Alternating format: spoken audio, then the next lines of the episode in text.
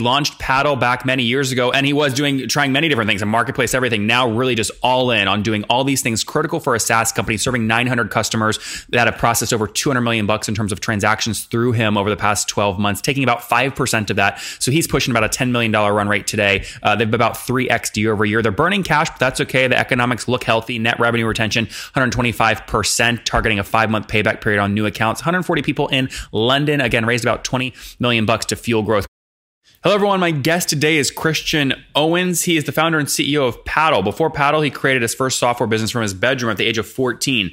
Having grown the business to over a million bucks in revenue, he decided to quit school at 16 to focus on building startups and founded Paddle when he turned 18. Christian, are you ready to take us to the top? I am. All right. Tell us about Paddle. What's the company doing? What's the revenue model? Um, so essentially, and kind of going to my background a little bit, started my first software company sort of really early through that process, noticed how um, kind of difficult it was selling software, B2C and B2B, um, all around the world. And no one was really building the infrastructure around like payments, taxes, operations, recurring billing, customer management, sort of optimization, like all of these tools um, specifically for software SaaS businesses. Um, so found that a reasonably interesting problem uh, started focusing on that, founded the company in 2012, um, and have been kind of going from there. Revenue model is that we work with SaaS businesses, so kind of recurring revenue, um, but we take a transaction fee on all of the sort of their kind of volume ARR that flows through our platform. Okay. So when you look over your past 12 months of revenue, what percent was pure SaaS, the flat rate SaaS fee versus your, your transaction model? So we don't charge a flat rate SaaS fee. So we only charge a transaction model, but all of our transactions are on underlying recurring subscription revenue. Yeah, so that's what I'm asking right? Is how much is the underlying? Is there a difference, or is it all underlying recurring subscription? So the underlying businesses of the volume that we're processing is all underlying like monthly annual subscriptions of which we're taking to the businesses. Yeah. So what I'm asking you is, so a lot of times people that follow this model, we've had a lot of other companies in the space on, they'll have a flat rate for a certain volume, right? So you're doing a million bucks or less than AR, you're going to pay a hundred bucks a month. Plus, if you go over a million bucks in AR, you're going to pay us 2% of all your volume over that amount. Yeah. Do, do you have that so model we, or not? No, no. So we charge a flat 5% across everything. Okay. No matter what, if you do a dollar a month or if you do 500 million a month, you're, you're charging 5%. Correct. Okay. Um, that I, I, assume that doesn't work at scale. If someone's doing 100 million bucks in revenue, they're not going to pay you five percent.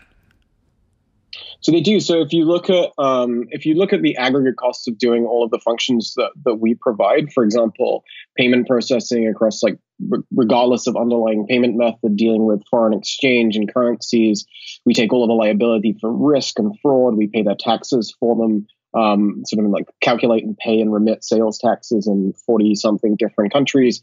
Like if you actually look at a small scale, if you're doing 100 grand a year, sort of you don't really care how much it costs because it's probably cheaper than doing it yourself.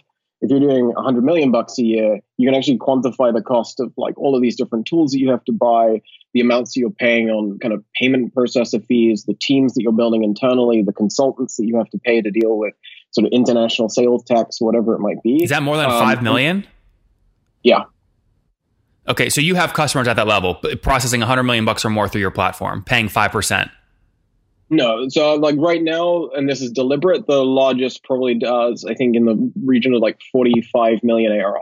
Okay, yeah. That, by the way, that like strikes me as like, I mean, this would, if I'm just starting a company, you're like a saving grace. I'm like, I, ha- I have zero interest in setting all this crap up myself. Yeah. I'd much rather pay yeah. you 5%. But, I, but what I'm saying is like at some scale, like it may actually not by the way, you might not have any interest in this customer segment, right? It, it, it seems like it's a harder decision to, ver- to, to say yes, let's pay five percent. So I think I think there's like two aspects to this. Like one, we had the initial exact same assumption when we like started the business. So we started the business, we were building the product for people who look like us. It was like a couple of people sure. in a bedroom starting the business. They don't really care how much it costs. And we always had the assumption, sort of like probably around when we had the Series A, we still had the assumption um, that okay, this is never going to be applicable to anybody who does five million bucks, ten million bucks, whatever the number is. Yep. Um, and then eventually, every single time that we set one of those upper ceilings for ourselves, we found that willingness to pay was still there because the complexity and the amount of like resource these businesses are spending on solving the problem increases with their scale as well. Um, there may there may be a ceiling. We don't know what the ceiling is yet. We have kind of inbound interest that we turn away from companies who are doing one just the dynamics the product are slightly different and we don't necessarily want to um, kind of sort of go up market too quickly um, and alienate existing customer base, but sort of there is the demand there and it does exist. So when you look over the past 12 months, like total total kind of volume through your platform, and are you in the billions yet or, or what what's that number? Uh, it's hundreds of millions. Hundreds of millions. Hundreds. Okay. Can we be a little more specific? I mean, is it like 400 million, 500 million?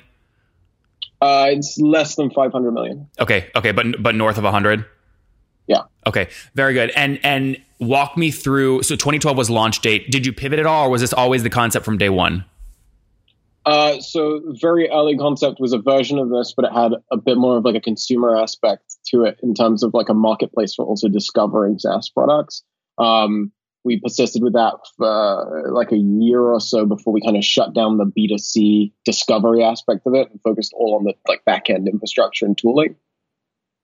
And what, um, what's the team size today? What have you scaled to? Uh, we're 140 people right oh, now. Oh, great. Where's everyone based? Uh, all in London at the minute. Oh, great. And bootstrapped or have you raised capital? Uh, so we've raised 24 million. Oh, Christian. US, US. I liked I liked you so much until you tell me you went to the dark side. You raised you raised capital, huh? Yeah. All right. Why why raise capital? Why couldn't you stick it out and bootstrap?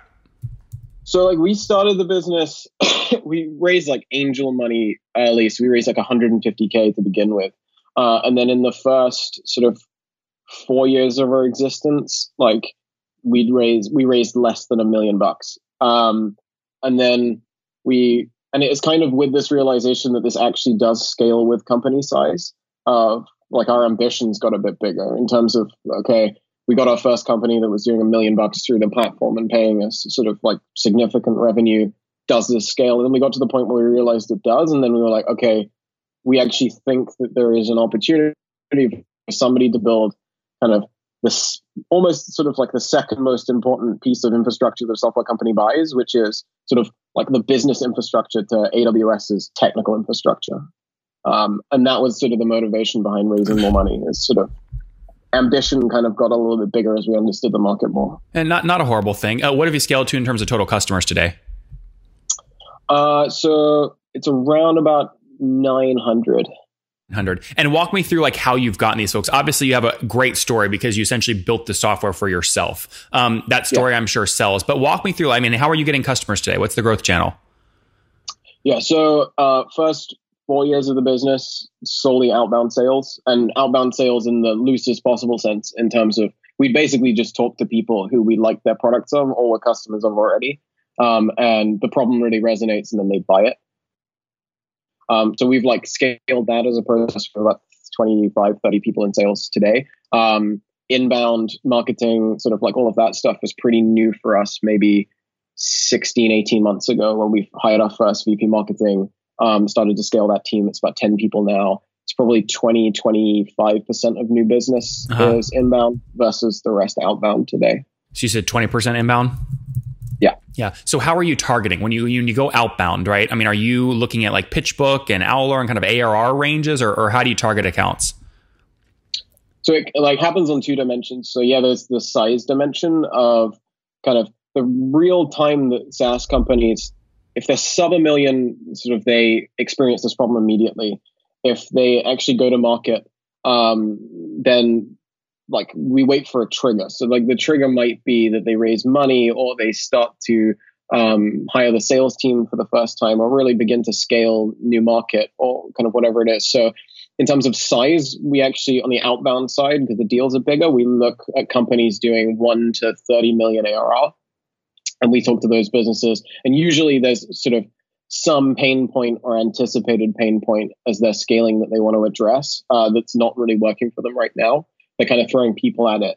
Um, and sort of they're realizing that they're spending a bunch of engineering resource on this problem. So there's the size bracket, and then sort of like the second like thing that we look at is is kind of what's this like compelling event? Like, are they in growing internationally for the first time? Have they sort of have they announced like they've got a bunch of big customers in like Japan? And then we visit the website from a Japanese IP and it's not localized. They don't support the payment method. Sort of uh, they don't support the currency, whatever it might be.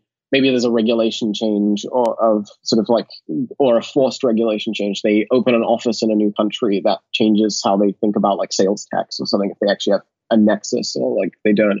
So like any of these compelling events and then we just we use a ton of data from um, like crunchbase the stuff that you do um, like all of these things to get kind of these signals. Um, you're talking about you're talking about and when you say what i do you're talking about the, the database at GetLatka yeah exactly um, love that but, that's great yeah. So like we use all of we like use all of these signals. We build our own internal database um, of these things. We track a bunch of other stuff like what tools are they using because some of those things can be indicative of um, like changes in the business or like maturity in the business. If they just they they just swapped out intercom for something else. Yeah, so you're, you're using just, like Siftery or BuiltWith or or you know yeah, exactly. one of these companies. Yeah, very good. Yeah. Talk to me about so economics here is critical, right? So so churn, and, and I don't want to talk about logo churn here because I'm sure you have customers that like did one million last year, now they're doing 500 grand. It's not logo churn, but that's that's revenue churn for you. So what's your revenue churn look like annually, and how do you keep that low? So revenue churn is actually so we see on average if we aggregate all of the customers, we see about 25 to 35 percent growth um, in underlying business each year. Um, so the we were to stop all sales, marketing, everything today with the 900 customers that we have, um, top line revenue um, would grow roughly 30% year split. Split that out for me though. So what you're telling me is net revenue retention is called 130%. Break that down though into gross and expansion. So what's gross churn? And then obviously you're expanding by more than 20 or 30%. Uh, gross churn is low. Like we look at it more on a, a logo churn basis in terms of um, sort of on the churn side because sort of like these businesses go in cycles. So uh, they might have um, sort of an up year, a down year, but the general kind of trajectory is growth. If we look at logo churn, we have sort of 900 customers today, um, and like we've lost in terms of actual churn, uh, eight customers in seven years. But by the way, losing losing a losing eight customers that only do a million in ARR is no big deal. Losing eight customers that do 15 million in ARR is a much bigger deal. That's why I'm trying to. So why do you care about logo churn versus why not just only look at revenue churn since you're tied to revenue five percent? So we we look at both. Uh, it's important for us to look at both, and we look at the reasons behind the the logo churn. The revenue churn piece um, is less of a concern because sort of we actually consider revenue churn is going to happen in two instances or three. One, we screw up, we do our job bad, our product isn't great, people don't like it, they move away. Second is that the businesses fail, like they go out of business, they decline, sort of whatever. But that's almost that is almost a kind of sort of those customers are retained like not necessarily in customer success like those customers are sort of it's out of your it's out of your control. Yeah, that revenue is retained in discovery of sales process. So like we want to work with companies where sort of the biggest like facet of these companies um, being successful we've seen is if their ambitions are aligned with ours. So the company that is a million dollar ARR company today who wants to be a ten million dollar ARR company, like those are the customers that we want. Well, yeah, but Christian, we come on, want- like who who's ever going to say anything except what you just, who's going to say, I'm a million dollar company today and I have no interest in being a $10 million company?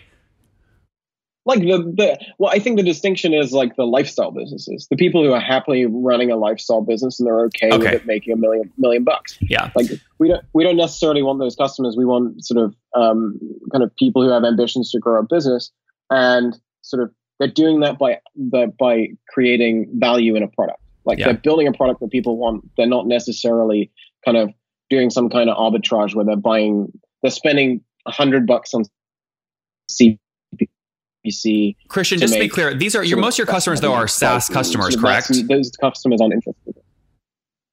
Yeah. Okay, yeah. So I mean, even a million dollar flat SaaS business, if you're taking five percent, that's fifty grand a year for you in terms of ACV. I mean, even if they are flat and growing, that's still good revenue for you.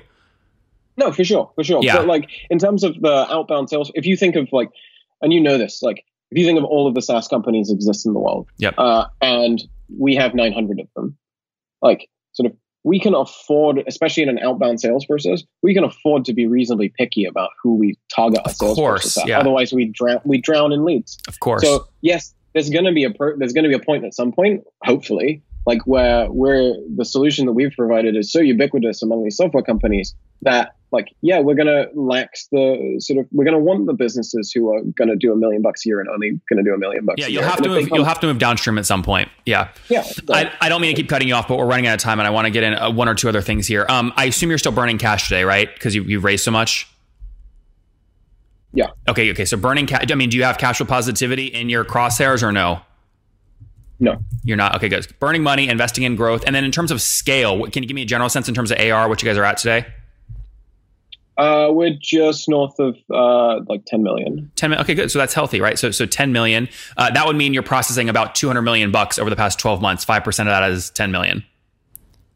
I'll leave you to do the math. yeah sure well, I just I just want to make sure there's no other revenue models, right? It really is just that 5% plus No, no, 50 yeah. cents. we don't charge professional services we don't do any of that stuff Yeah, yeah. No, that's great. Um, okay, very good. And then in terms of growth, so if you're at kind of pushing 10 million today, where were you exactly a year ago?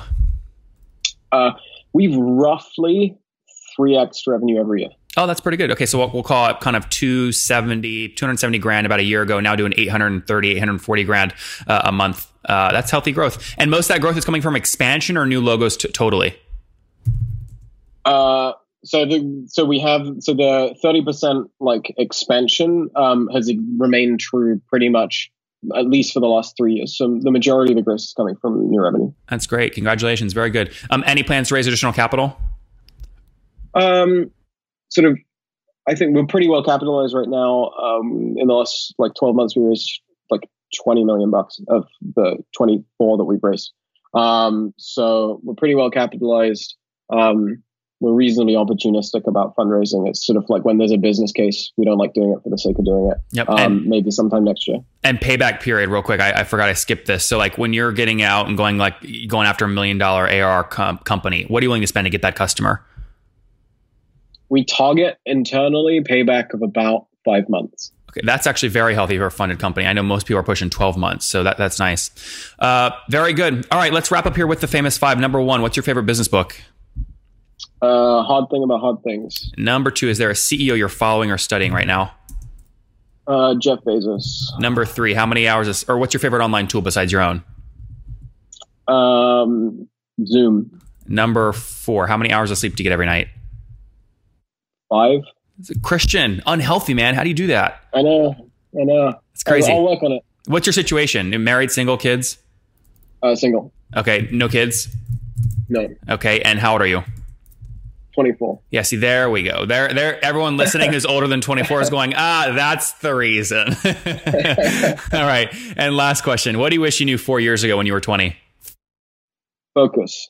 Guys, focus is key. Launched Paddle back many years ago, and he was doing trying many different things, a marketplace, everything. Now, really just all in on doing all these things critical for a SaaS company, serving 900 customers that have processed over 200 million bucks in terms of transactions through him over the past 12 months, taking about five percent of that. So he's pushing about a 10 million dollar run rate today. Uh, they've about three x year over year. They're burning cash, but that's okay. The economics look healthy. Net revenue retention 125 percent, targeting a five month payback period on new accounts. 140 people in London again raised about 20 million bucks to fuel growth. Christian, thanks for taking us to the top.